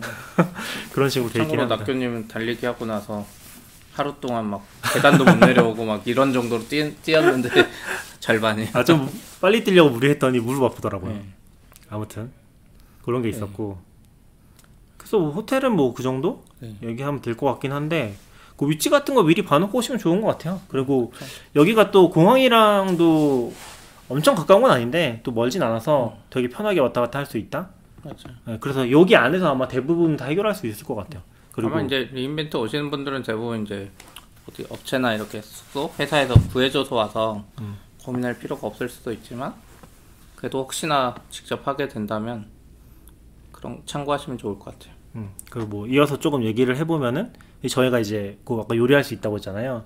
그래서 처음에 Whole Foods를 갔는데 Whole Foods는 약간 건강식이더라고요. 아 제가 제가 이거 검색을 뭐라고 해야 될지 몰라서 미국 쇼핑 그 슈퍼마켓 이름을 그래서 슈퍼마켓인가로 쳤는데 Whole Foods랑 뭐 몇 개 나왔거든요 Korean 슈퍼마켓 그래서 Korean 슈퍼마켓 문 닫았길래 Whole Foods 어서 들어봤는데 하고 갔더니 다 non ESG 뭐 non GMO 막 아니 non GMO ESG가 아니라 ESG가 아니라 non GMO. non GMO 막 이런 거 콜라도 그냥 코카콜라 안 팔고 해가지고 아 뭔가 멘붕이 왔던 것 같아. 근데 알고 보니까 뭐 미국에는 쇼핑몰 뭐 타겟 이런 게 유명한 Target으로 검색했는데 그런 게 약간 일반 마트. 예.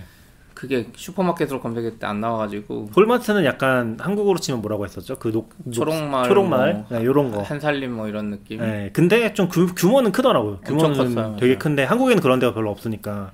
근데 이제 콜라도 아까 잠깐 얘기하셨는데 콜라도 자체 브랜드인 것 같고 음. 코카콜라 안 파냐고 물으니까 안 판대.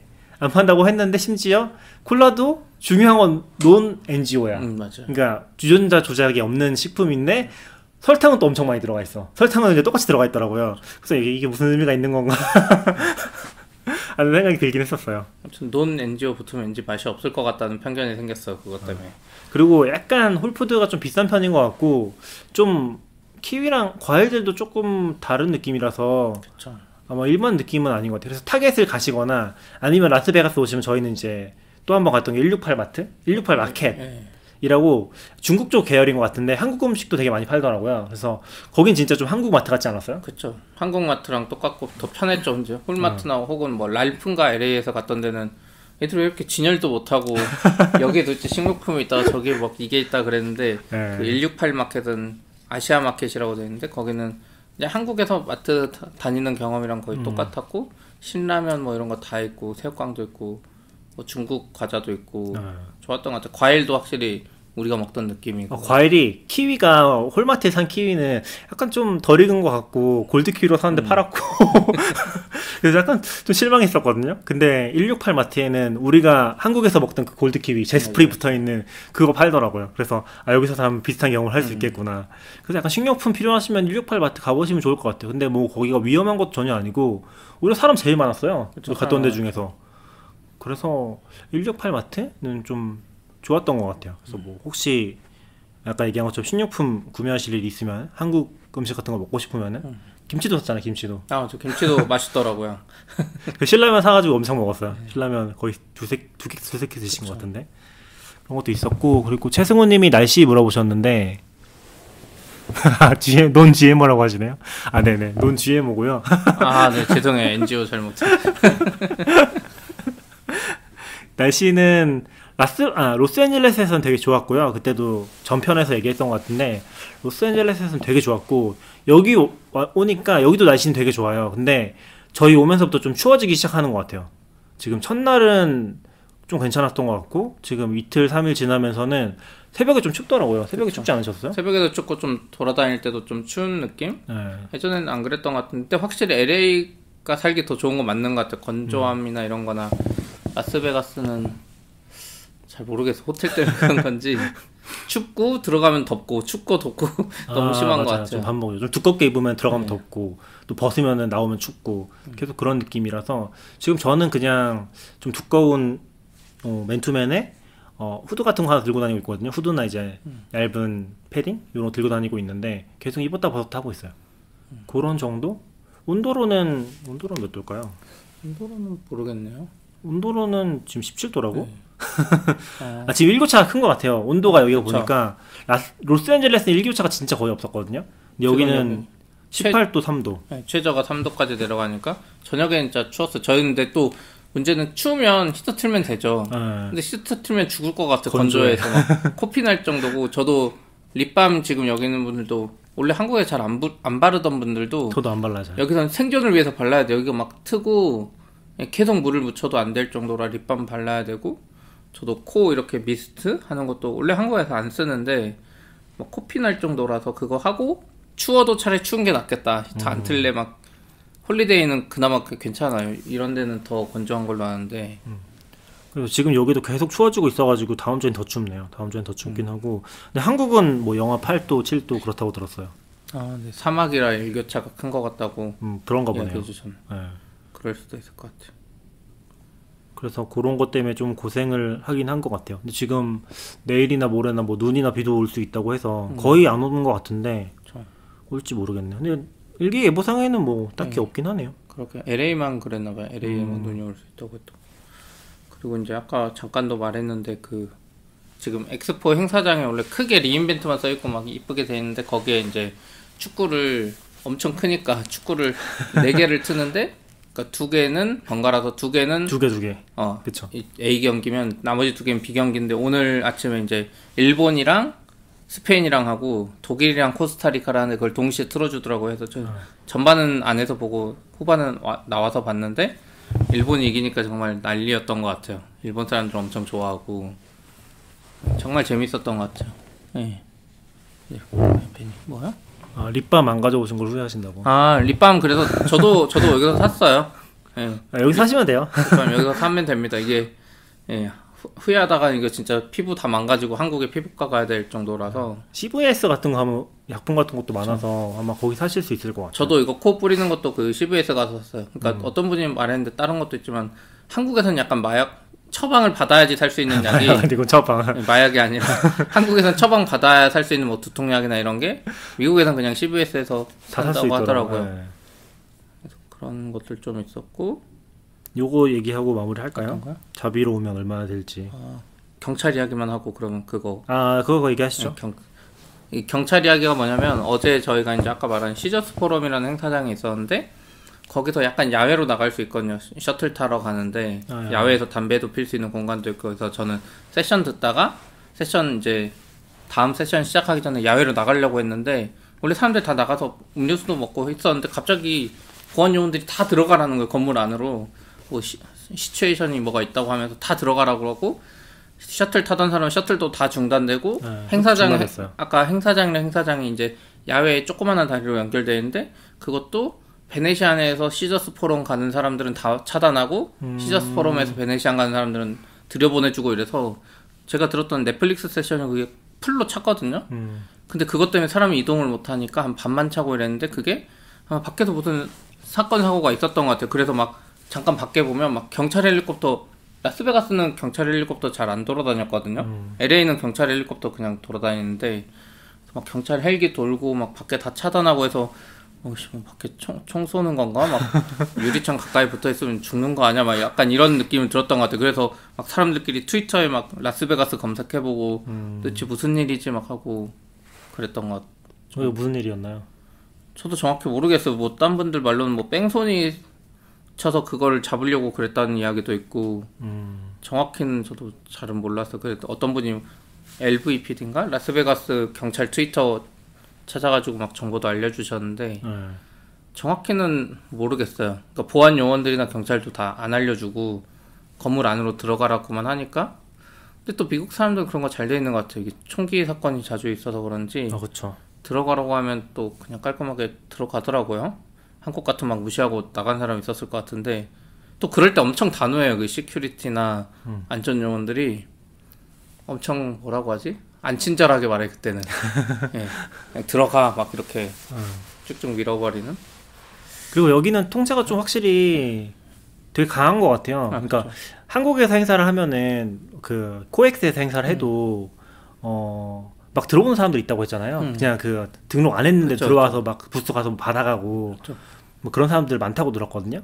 근데 여기는 일단 그렇게 할 수가 없어요.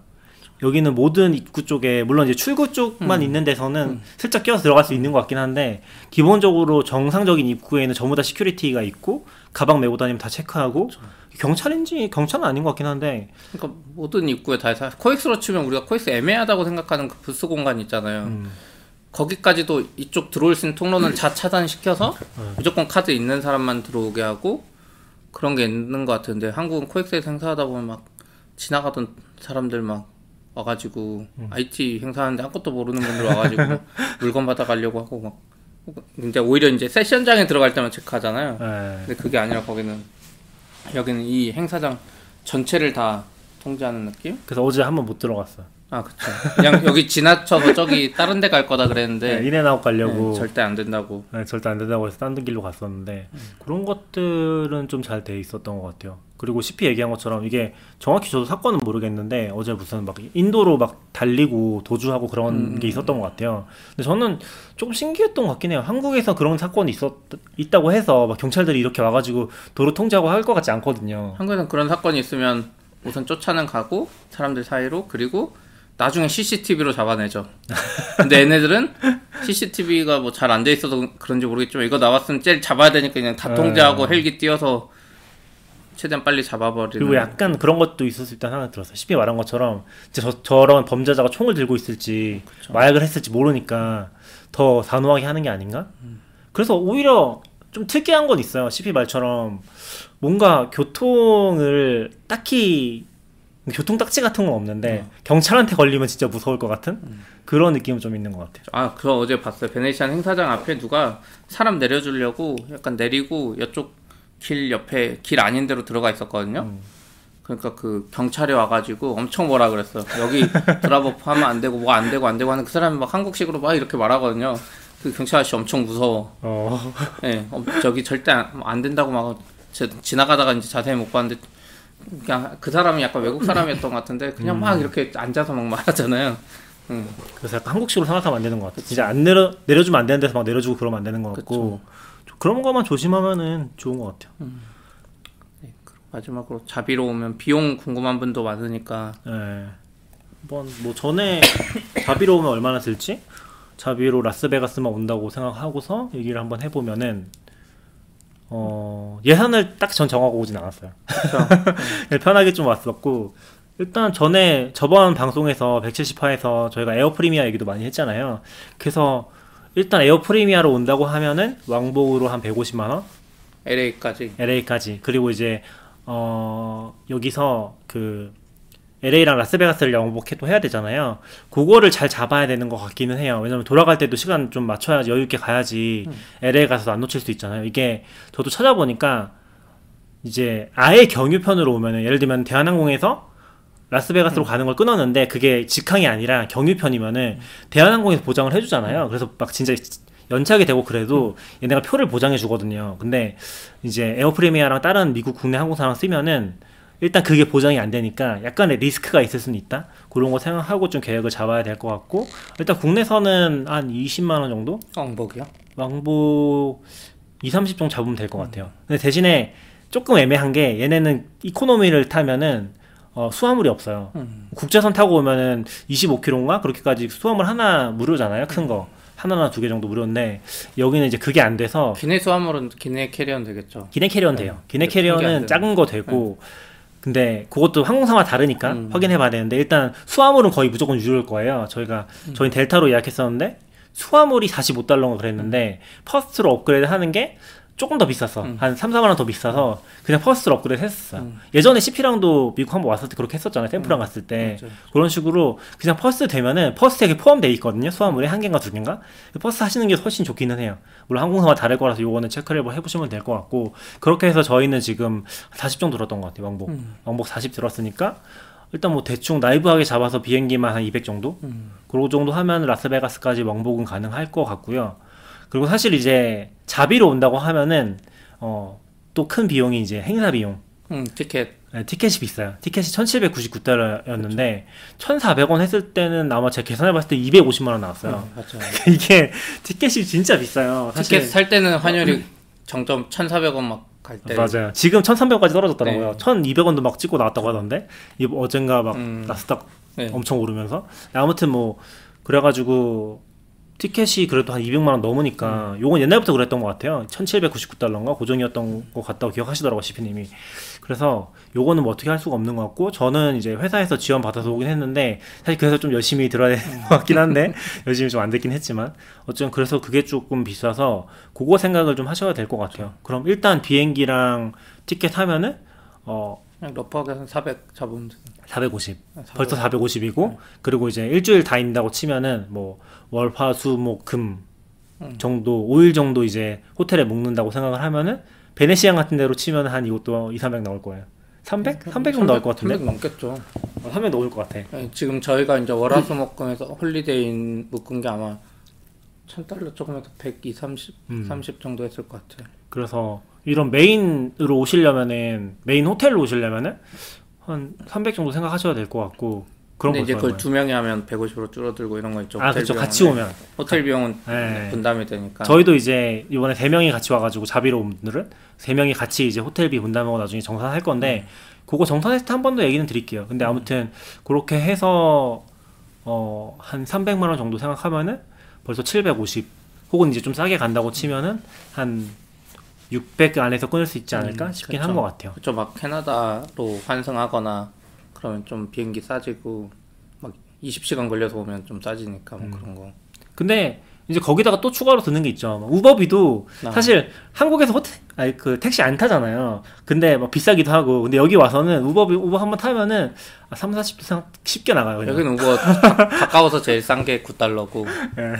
일단 타면은 만 원이고 뭐 조금 뭐 시외라도 한번 나갔다 오면은 한 3, 4만 원은 우습게 나오는 것 같아요. 30달러만 가면 168 마트 이런 데 갔다 오면 그렇죠, 그렇죠. 거기도 한 3만 원 나왔던 것 같아. 어, 왕복도 아니에요. 그냥 한번 편도가 그쵸. 편도가 그렇게 나오니까 이동하는 거는 사실 아끼려면 좀 효율적으로 생각해야 되는 것 같아요. 음. 이동하는 건 좀 효율적으로 생각하셔야지 비용을 좀 아낄 수 있을 것 같고 그거 외에는 이제 먹는 거 먹는 건 근데 먹기 나름이라서 뭐 사실 싼 데도 있고 뭐 싸면은 한 끼에 만 원, 비싸면은 그냥 안 사 먹어도 돼요. 행사장에서 주는 거 먹으면 아 맞아요 행사장에서 다 사실 포함이에요. 사실 조식이랑 점심은 저녁도 있었나? 저녁 저녁도 안 주면 그냥 엑스포에서 주는 과자, 칩 이런 거 먹으면서 행사장 지나가면 음료수도 많아요. 그냥 집어가는 거 맞아요. 그런 걸로 버틸 수 있습니다. 그거. 그리고 나름 조식이랑 점심 잘 나오기는 해요. 이게 엄청 고급스러운 조식 느낌이 아니라서 그렇지 가면 요거트도 있고 과일도 있고 뭐 샐러드도 있고 먹을 거 많더라고요. 그래서 계란 후라이는 없고. 계란 계란 후라이 같은 요리는 없고 예. 그리고 되게 크고 커피도 있고 그래서 그냥 가서 아침 대충 때우고 또 저, 회전 때 점심 먹고 괜찮은 것 같아요. 그렇게 해도 괜찮긴 하죠. 그래서 뭐 특별히 뭐 여행 계획으로 오는 게 아니면은 맞아요.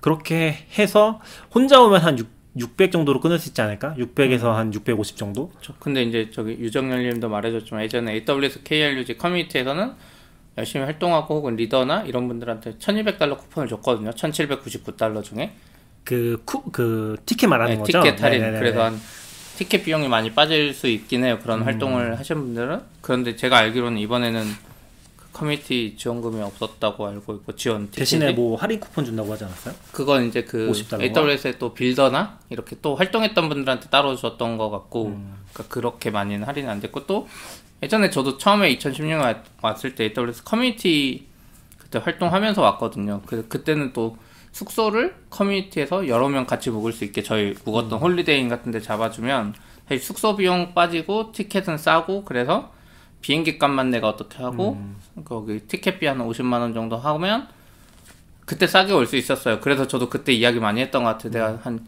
200 얼마 정도로 미국 길게 체류하면서 행사도 할 수 있는 정말 좋은 기회다. 근데 지금 코로나 때문인지 뭔지 모르겠지만 이번에는 커뮤니티 지원 통해서 많이 온 분들은 없었는데 음, 그런 게 있었던 것 같아요. 예전에 AWS 대학생 모임에서도 많이 왔었고 네, 네. 일단, 어쨌건, 어쨌건 개인 입장에서 줄일 수 없는 비용은 티켓이랑 비행기 하면 450. 아니죠. 티켓은 이제 내가 커뮤니티 활동 너무 열심히 해서 할인 아. 좀 받을 수 있지 만약에 되면 그쵸, 그쵸. 비행기는 절대 못 줄이는 거고 그쵸. 비행기나 이제 호텔이나 이제 티켓은 그런 식으로 좀 해결할 네. 수 있고 호텔은 또 사실 같이 오는 게 좋은 것 같아요. 맞아요. 최소 3명은 같이 와야지 N분빠이 하고 그렇게 해서 좀 더 줄일 수 있는 것 같고 어쨌건 생각만큼 올수 있지는 않은 것 같아요. 생각해 보니까 뭔가 돈을 많이 썼네. 잘하면 될 수도 있지 않을까? 티켓비도 막 진짜 잘하는 분들은 음. 오늘 전 내일 저- 오늘 저녁인가 리플레이라고 이제 목요일 저녁에 막 파티하고 하는 게 있거든요. 음. 엄청 크게 파티하는데 거기에 이번에도 이제 그 headliner라고 발표한 게 이제 마틴 개릭스라고 엄청 유명한 DJ가 오는데 저희 평창 올림픽 때도 뭐 앞에 했다고 하는데 그 DJ가 엄청 유명한데 그런 사람 아마 행- 물론 이제 마지막에 뭐 한두 시간 하겠지만 그 행사 티켓 엄청 비쌀 거잖아요. 그런 거 따지면 제가 알기로는 요, 이번엔 자세히 안 봤지만 리플레이 한 명 더 데려오거나 뭐 싸게 데려올 수 있는 걸로 알아요. 원래는 그랬었죠. 예, 지금도 아마 그럴 거예요. 그러면 사실 라스베가스에 지금 우리 말고도 신혼부부나 이렇게 여행 온 사람 많을 거예요. 뭐 어디 카페나 이런 데서 내 리플레이 와서 그 쿠폰 같이 할 사람 해서 돈 조금 받을 수도 있지. 그렇잖아요. 아, 그 사람들 예, 그쵸, 입장에서 라스베가스 왔는데 마틴 개릭스나 이런 사람들 보고 막 행사하면 얼마나 재밌겠어요. 그래서 실제로 그렇게 오는 사람들 많은 것 같아. 그래서 음. 이번에 지금 미스테리 중에 하나가 이- 라스베가스 호텔비가 12월 1일 오늘 목요일 음. 숙박비가 두 배 이상 비싸요. 갑자기 하루만 금토는 다시 떨어지는 것 같고. 이게 약간 기사를 보니까 역대 최고라고 하더라고요. 맞아요. 지금 가격이. 그래서 저는 그게 설마 매팅 기릭스 한 시간 오는 것 때문일까 싶기도 하고 아닐 것도 같고 우리가 모르는 잘은 또 모르겠어. 다른 네. 유명한 사람이 올 수도 있지만 그래서 저는 아 티켓 비, 비용을 줄이려면 뭐 그런 꼼수도 있지 않을까 꼼수라기보다는 뭐 뭐 아껴서 올라면은 네. 비행기나 뭐 어쩔 수 없는 건 어쩔 수 없는 거고. 비행기도 또 마일리지 다 열심히 모아가지고 아, 그쵸. 네, 마일리지 발권 뭐 마일리지 1년 열심히- 전에 하면 모으는 게 힘들어. 그러니까 이게 지금 라스베가스 여기 오는 거 대한항공 직항이 원래는 주 5일 있는데 지금 복구가 안 돼서 3일 정도인데 음. 막 1년 전에 하면 사실 라스베가스도 지금 이 업체들도 아직 미리 못 정하거든요. 저희 오는 것도 막 세 달 전, 두 달 전 빨라봤자. 그럼 내가 1년 전에 막 마일리지 티켓을 많이 끊을 수 있으면 뭐 아시겠지만 마일리지로 뭐 사면 비행기 싸지고도 한다고 하니까 뭐 내가 진짜 계획이 있다 그러면 진짜 1년 전부터 준비하면 조금은 아낄 수 있지 않을까 싶습니다. 참고로 대한항공은 진짜 비쌉니다. 네. 저희 그런 게 있었고 그리고 이번에 그것도 있었어요. AWS 자체에서 그 전세기랑 여행 상품 만들어가지고 AWS 만든 건 아니 맞나? AWS 공지를 하긴 했었어요. 네, AWS 전세기랑 그 사- 여행 상품 같은 거 만들어가지고 판 것도 있었어서 맞아요. 그런 거를 같이 오면 또 사- 그나마 좀 싸게 올 수 있지 않을까 싶긴 한것 같아요. 여행 상품 진짜 비쌌어요. 그거 비쌌었나? 그냥 여행 상품 내가 이런 거 신경 안 쓰고 알아서 되는 그런 느낌이기 때문에 에... 아 아무튼 그런 것도 있었다. 네네, 뭐 관심 있으면 참고는 해보셔라 비교는. 내가 돈은 많고 신경 못 쓰겠다 그러면 그런 것도 괜찮은 것 같아요. 예, 그럼 다 해주거든요. 투어도 해주고 맞아. 그 혼자 오면 그런 건 직접 알아서 보긴 해야 되죠. 저기 유정열님이 히어로 되라고 하는데 지금 옆에서 옆에서 계시면서 예, 말안 하시고. 히어로 되는 거 정말 힘듭니다. 쉽게 되는 게 아니에요. 제 시, 실제로 네. 히어로를 옆에 모시고 얘기를 하고 있어요. 히어로 되는 게 쉽지가 않습니다. 이게 쉽다고 생각하시면 안 돼요. 히어로 될 만큼 노력을 해서 그만큼 돈과 노력을 아, 많이 쓴 거죠. 많이 해야죠. 시간과 노력. 커뮤니티 활동도 많이 해야 되고. 저는 그런 거 이제 생각도 안 하고 있어요. 네, 그렇습니다. 근데 자비로 오면 또 좋아요. 그러니까 사실 공공기관은 비밀이라고 해야 되나? 뭐 그런 비밀까지는 아닌데 이제 이게 중간 업체를 뭐라고 하죠? 클라우드 파트너사. 파트너사라고 하거든요. 파트너사에서 각 회사별로 자기네 거 많이 쓰는 회사별로 또 많이 초대해서 같이 오기도 해요. 개발 그래서 개발자분들도 진짜 많이 왔고 이번에도 사실 한국인 분들 역대급으로 많이 왔다고 듣긴 했었거든요. 1,500명이라고 지금 네. 말이 나오죠. 예. 대부분은 이제 아마 그렇게 좀 지원 많이 받으신 분들일 거라고 추측은 하고 있어요. 자비로운 분들이 많지는 않을 것 같아. 음. 근데 또 그냥 관심 있으면 또 사람들 많이 가니까 저희도 자비로 오고 싶어가지고 오긴. 했었거든요. 자비로 한 번쯤 얼마나 하지 않나? 리인벤트가 저는 언제까지 이렇게 핫하고 재밌을지 모르겠지만 아 이제 끝물인 것 같아. 아, 이제는 개인적으로는. 근데 리플레이나 이런 것도 그렇고 재밌으니까 인생에 한 번쯤 와볼만 하지 않나? WWDC나 이런 것도 재밌고 한데 음, 한 번쯤 와서 지금도 사실 막상 들으려고 하면 안 들으려고 하면 또 재미없다가 세션 막상 들으면 재밌죠. 재밌는 게 많아요. 막 넷플릭스 이야기나 뭐 Capital One 금융이나 뭐 정말 많거든요. 또 엑스포에 행사 오면 이런 회사들이 있나 싶을 정도로 B2B SaaS 솔루션 처음 들어보는 것도 진짜 많고 좀 그 분위기를 느낄 수 있죠. 뭔가 트렌드도 느껴지는 것 같아요. 저도 엑스포 이번에 가보면 확실히 Datadog 성공 이후로 Datadog의 뭐 security 버전이라거나 security 이런 것도 진짜 많아요. 예. 그래서 뭔가 분위기도 좀 어쨌든 돈 버는 애들이 돈 내고 온 거니까 그쵸. 아, 이쪽이 돈이 되는 건가? 그런 생각도 들고 그쵸. 그래서 그런 것들 생각하면은 딱 모르겠네. 근데 앞으로 어떨지 모르겠긴 하네. 네, CP도 얘기해 줬었는데 다른 것도 괜찮은데 리인벤트가 진짜 괜찮은 행사 같긴 해요. 라스베가스에 하는 것도 좀 큰 것 같고 아마 이런 느낌의 IT 행사가 많진 않을 것 같아서 하여튼 산호세 샘플에는 살 수는 있는데 숙박비가 장난 아닐 거예요. 비행기 값은 싸도 숙박비 진짜 장난 아니에요. 이렇게 할 수가 없어요. 그 재미도 없을 것 같아요. 아, 재미는 있을 수 있어요. 재미는 날씨가 좋잖아요. 좀. 갈 데가 많긴 하죠. 그러니까 사실 우리도 여기 와서 안 보면 가도 네. 라스베가스에서 슬롯 머신이나 이런 거 할 줄 모르는 사람은 재미 없어요. 아 그쵸. 그것도 하, 고 룰도 알고 해야 재밌지. 그리고 뭐 이렇게 파트너 사에서 여는 행사도 많아서 음. 뭐 자비로 와도 슬쩍 끼어가거나 한국 사람 많으니까 그렇게 해도 맞아요. 여기 괜찮은 것 같아요. 히- 히어로 같은 분은 MongoDB도 카페 아. 하나 통째로 빌렸는데 거기서 무제한으로 쉬고 먹고 밥 주고 그리고 한 명 더 데려갈 수 있다고 하니까. 히어로한테 미리 지내놓으면 그런 것도 있죠. 뭔가 그런 거 많아요. 음. 회사들 세션도 많고 재밌습니다. 아무튼 뭐 자비 얘기였는데 그래서 뭐 한 진짜 생으로 오면 혼자 온다고 치면 700 정도 들- 700 이상 들 것. 같고 같이 오면은 한 500에서 음. 600 사이로 끊어볼 수 있을 것 같고 잘 얘기해서 그리고 뭐 여행 같은 거 하면 사실 거기 추가되는 거고요. 음. 그리고 진짜 지원 많이 받으면은 비행기랑 이렇게만 해서 한 400 안에 끊을 수 있지 않을까? 그럴 것 같아요. 그런 느낌인 것 같아요. 아니면 진짜 파트너사랑 같이 해서 좀 많이 지원받 파트너사랑 지원 받으면 사실 호텔이랑 비행기도 음. 다 해주는 걸로 알고 그쵸. 있긴 하거든요. 적은 돈은 아니니까 돈이 없어도 방법은 있다. 그렇죠. 회사에서 AW 많이 쓰도록 네, 뭐. 유도해서 네, 회사도 있고 뭐 커뮤니티도 있고 히어로도 있고 아니면 큰 회사들은 모르겠네. 카카오나 네이버는 요즘에 모르겠네. 컨퍼런스 비용은 지원 받을 수 있지 않아요? 어, 요즘에 없나? 많이 없어진 걸로 알아. 예전에 또 무제한으로 풀어줬다가 어, 무효전 이런 걸로 없어진 데도 많고 아쉽다. 근데 조금씩은 지원해 주는 데가 있다고는 들었지만 이 정도 비용까지는 아마 쉽지 않을 거예요. 그리고 어떤 또 큰 회사들은 이렇게 지원받아서 오더라도 음. 저희도 이번에 들어보면 어떤 회사들은 세션이나 뭐 이런 거 레포트 매일매일 써야 되는 아 맞아요. 맞아요. 네. 그 듣고서 레포트 제출하고 그러신 분들 있더라고요. 네. 휴가 휴가 휴가 아닌가? 휴가가 아니에요. 저도 그래서 예전에도 한국에 여기뿐만이 아니라 프랑크푸르트 도서전도 예전에 간 적이 있거든요. 그러니까 네. 한국 회사들 뭐, 뭐 스마트 스터디나 혹은 뭐 한국의 회사들 많잖아요. 그런데 음. 와 프랑크푸르트 도서전 하는 것도 봤는데 거긴 규모는 여기보다 더 크긴 해요. 음. 행사장, 행사장이 워낙 커서 와. 근데 보면 아, 약간 아쉬운 게 그런 것 같아요. 월화수목금이 만약에 있으면 여기도 마찬가지일 수 있는데 목요일 저녁부터 이미 파는 느낌. AWS re:Invent 행사는 안 그러는데 약간 금요일 아. 오전까지는 그래도 좀 네. 유지되잖아요. 근데 거기는 이 사람들이 이제 뭔가 발, 그 팔러하고 비즈니스도 하고 하, 러 오는 아. 거잖아요. 그래서 앞에 3일은 business day고 막 그러는데 아 그쵸 그쵸. 마지막 마지막 전날 오후 한 3, 4시 되면 다 짐 싸버리고 심지어 심한 데는 오전 11시에 짐 싸는 데도 많아요.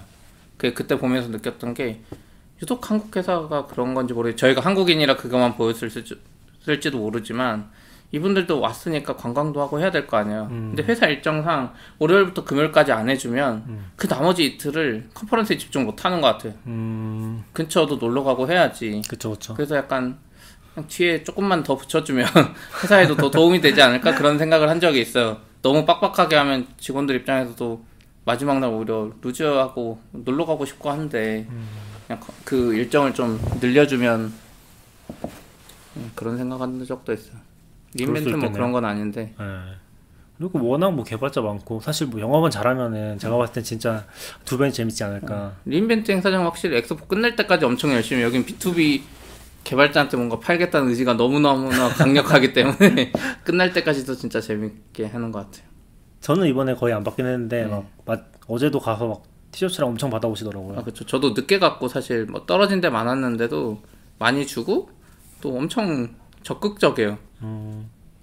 그냥 지나가다 눈 마주치면 막 아? 설명해 주려고 그러고 영어 잘. 모르지만 근데 그분들은 그럴 만한 것 같아요. 여기에 방- 당장 내 고객이 눈앞에 있고 음. 물론 이제 임원급을 설정 못하면 뭐 쓸 수도 있다는 마인드일 수도 있지만 뭐 미국은 안 그럴 수도 있고 미국은 사스를 워낙 많이 쓰니까 한국은 쓰- 쓰고 싶어도 못 쓰지만 약간 그런 것도 있을 것 같아요. 이 CP 생각이랑 비슷한 것 같은데 야, VC 돼서 그냥 뭐 C드급에서 여러 개 꾸며놓으면 하나 잘 될 거 아니에요. 음. 걔네도 약간 비즈니스 그냥 다 열심히 해놓으면은 어디가 클지 모르잖아. 그럴 수도 있죠. 락인 효과. 맞죠. 락인 효과 진짜 큰 것 같아요. 샤스는 진짜 바꾸기 힘든 것 같아. 한번 쓰면. 아니요 또 바꾸려면 그럼 바뀌- 바뀌는 쉽게 바꾸는 게 있고 아닌 것도 아, 있는 그쵸. 것 같고 옥타 같은 거 못 바꾸잖아. 스타 같은 것도 뭐 좋은 게 나오면 은근 또 바뀌려면 쉽게 바뀌어요 걔들이 가진 데이터는 생각보다 많이 없거든 그런가? 그쵸 근데 이제 경쟁자가 나올 이유가 없- 없는 시장도 있고 그쵸. 그런 거 잘 찾는 게 중요한 것 같아요. 네. 좋습니다 저희 오래 이야기한 것 같아서 아 목이 너무 아프네 진짜. 네, 저도 건조하니까 또 누구 오셨나 보다 여기까지 하겠습니다 다들 네, 들어가세요 좋은 하루 되십시오. 다음에 또 할 수 있으면 해볼게요